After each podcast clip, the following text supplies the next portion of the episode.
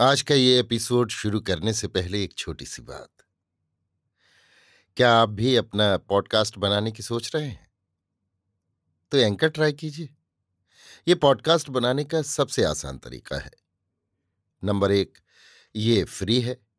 Number दो, इसमें कई सारे ऐसे टूल्स हैं जो आपको अपने फ़ोन और कंप्यूटर पर रिकॉर्ड और एडिट करने की फैसिलिटी देते हैं। नंबर तीन आप अपने पॉडकास्ट को डिस्ट्रीब्यूट भी कर सकते हैं, जिससे इसे स्पॉटिफाई और दूसरे प्लेटफॉर्म पर सुना जा सके। तो डाउनलोड कीजिए फ्री एंकर ऐप या विज़िट कीजिए एंकर डॉट एफ़ पर अपना पॉडकास्ट स्टार्ट करने के लिए। ये तो थी एक छोटी सी जानकारी, और अब शुरू करते हैं एपिसोड का सिलसिला। तो आज के एपिसोड में लीजिए सुनिए रविन्द्रनाथ टैगोर के लिखे उपन्यास, चौखेर वाली के हिंदी अनुवाद, आँख की किरकिरी का भाग अड़तालीस, मेरी यानी समीर गोस्वामी की आवाज़ में। बिहारी सोच रहा था, दुखनी आशा के मुँह की तरफ़ वो देखेगा कैसे? ड्योढ़ी के भीतर जब वो घुसा तो नाथहीन घर के घनीभूत विषाद ने उसे उसी क्षण घेर लिया। घर के दरबान और नौकर चाकरों के मुँह की तरफ़ देखकर अपने लापता उन्मत्त मित्र के लिए लज्जा से उसका मस्तक झुक गया।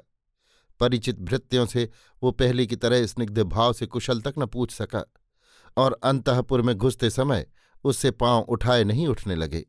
सारे संसार के सामने असहाय आशा को महेंद्र प्रकाश रूप से जिस दारुण अपमान में झोंक कर चला गया है, जो अपमान नारी के चरमतम आवरण को हरण करके उसे संपूर्ण संसार के कुतूहलपूर्ण कृपा दृष्टि वर्षण के बीच खड़ा कर देता है। उस अपमान की अनावृत प्रकाश्यता में बिहारी कुंठित व्यथित आशा को देखेगा कैसे? किंतु इन सब बातों के सोचने, विचारने और संकोच करने का अब अवसर नहीं रहा।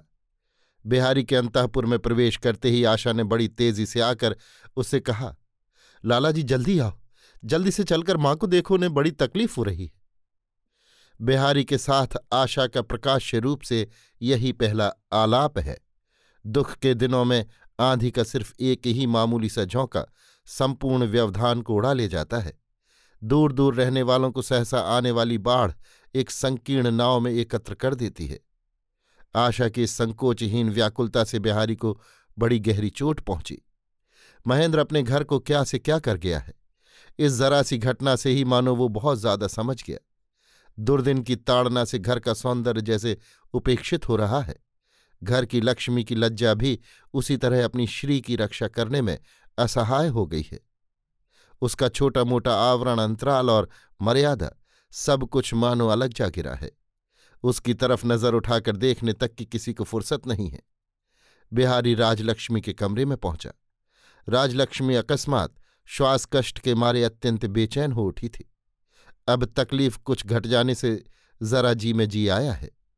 बिहारी ने प्रणाम करके उनके चरणों की रज माथे से लगाई और उनका इशारा पाकर वो उनके पास बैठ गया।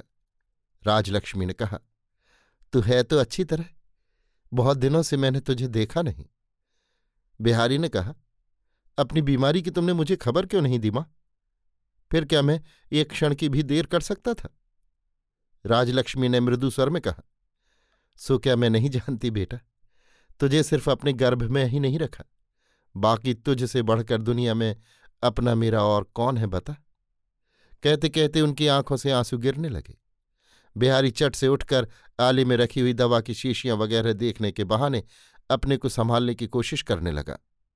लौटकर जब वो राजलक्ष्मी की नाड़ी देखने लगा तो उन्होंने कहा, मेरी नाड़ी तो रहने दे, तू अपनी नाड़ी का हाल बता। इतना दुबला कैसे हो गया?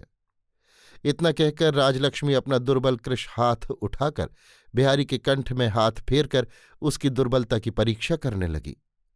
बिहारी ने कहा, तुम्हारे हाथ का मछली का झोर बगैर खाए मेरी ये हड्डियाँ हरगिज नहीं भर सकती माँ।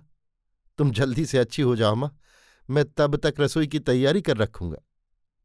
राजलक्ष्मी म्लान हँसी हंसकर कहने लगी हाँ अब जल्दी तैयारी कर बेटा, पर रसोई की नहीं। कहते हुए उन्होंने बिहारी का हाथ दबा दिया और कहा, बेटा, अब तू बहू लिया तेरी संभाल करने वाला कोई नहीं है। वो मझली बहू, अब कि तुम बिहारी का ब्याह करा दो। देखो ना, लड़के की कैसी तो शक्ल हो गई है।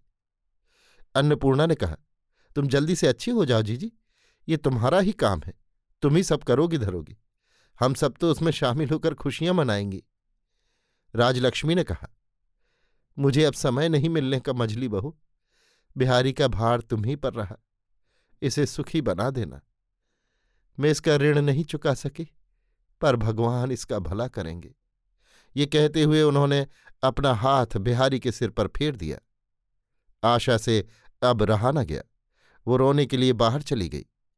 अन्नपूर्णा आंसुओं के भीतर से बिहारी के चेहरे की तरफ़ स्नेह दृष्टि से देखने लगी।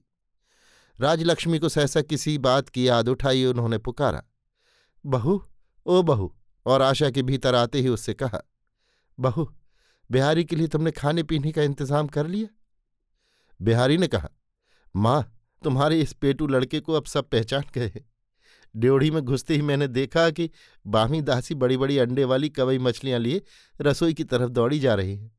मैं समझ गया कि इस घर से अभी तक मेरी ख्याति मिटी नहीं। इतना कहकर वो हंसता हुआ आशा की तरफ़ देखने लगा। आशा आज शर्माई नहीं। बिहारी के हास्यालाप को उसने स्नेह के साथ मुस्कुराते हुए ग्रहण किया। बिहारी इस घर का कितना अपना है, आशा इस बात को पहले जानती ही नहीं थी। कितनी ही बार उसने बिहारी को अनावश्यक अगंतुक समझकर उसकी अवज्ञा की है और कितनी ही बार अपने आचरण से बिहारी के प्रति स्पष्टतः विमुख भाव प्रकट किया है। आज उन सब त्रुटियों के लिए अनुताप के धिक्कार से आशा की श्रद्धा और करुणा बिहारी की तरफ़ जोरों से दौड़ने लगी। राजलक्ष्मी ने कहा मजली बहू, महाराज के भरोसे से रसोई का काम मत छोड़ देना। आज की रसोई तुम अपनी देखरेख में कराना देखना आज बिहारी के मन की सब चीज़ें बननी चाहिए। हमारा लड़का पूर्व बंगाल का है, चटपटे मिर्च मसाले का पूरा ध्यान रखना। बिहारी ने कहा, माँ, तुम्हारी माँ तो थी विक्रमपुर की।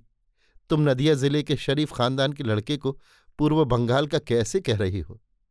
ये तो मुझसे नहीं सहा जाएगा।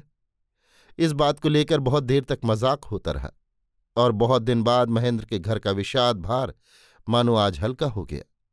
किंतु बातचीत में किसी तरफ़ से किसी ने महेंद्र का नाम नहीं लिया।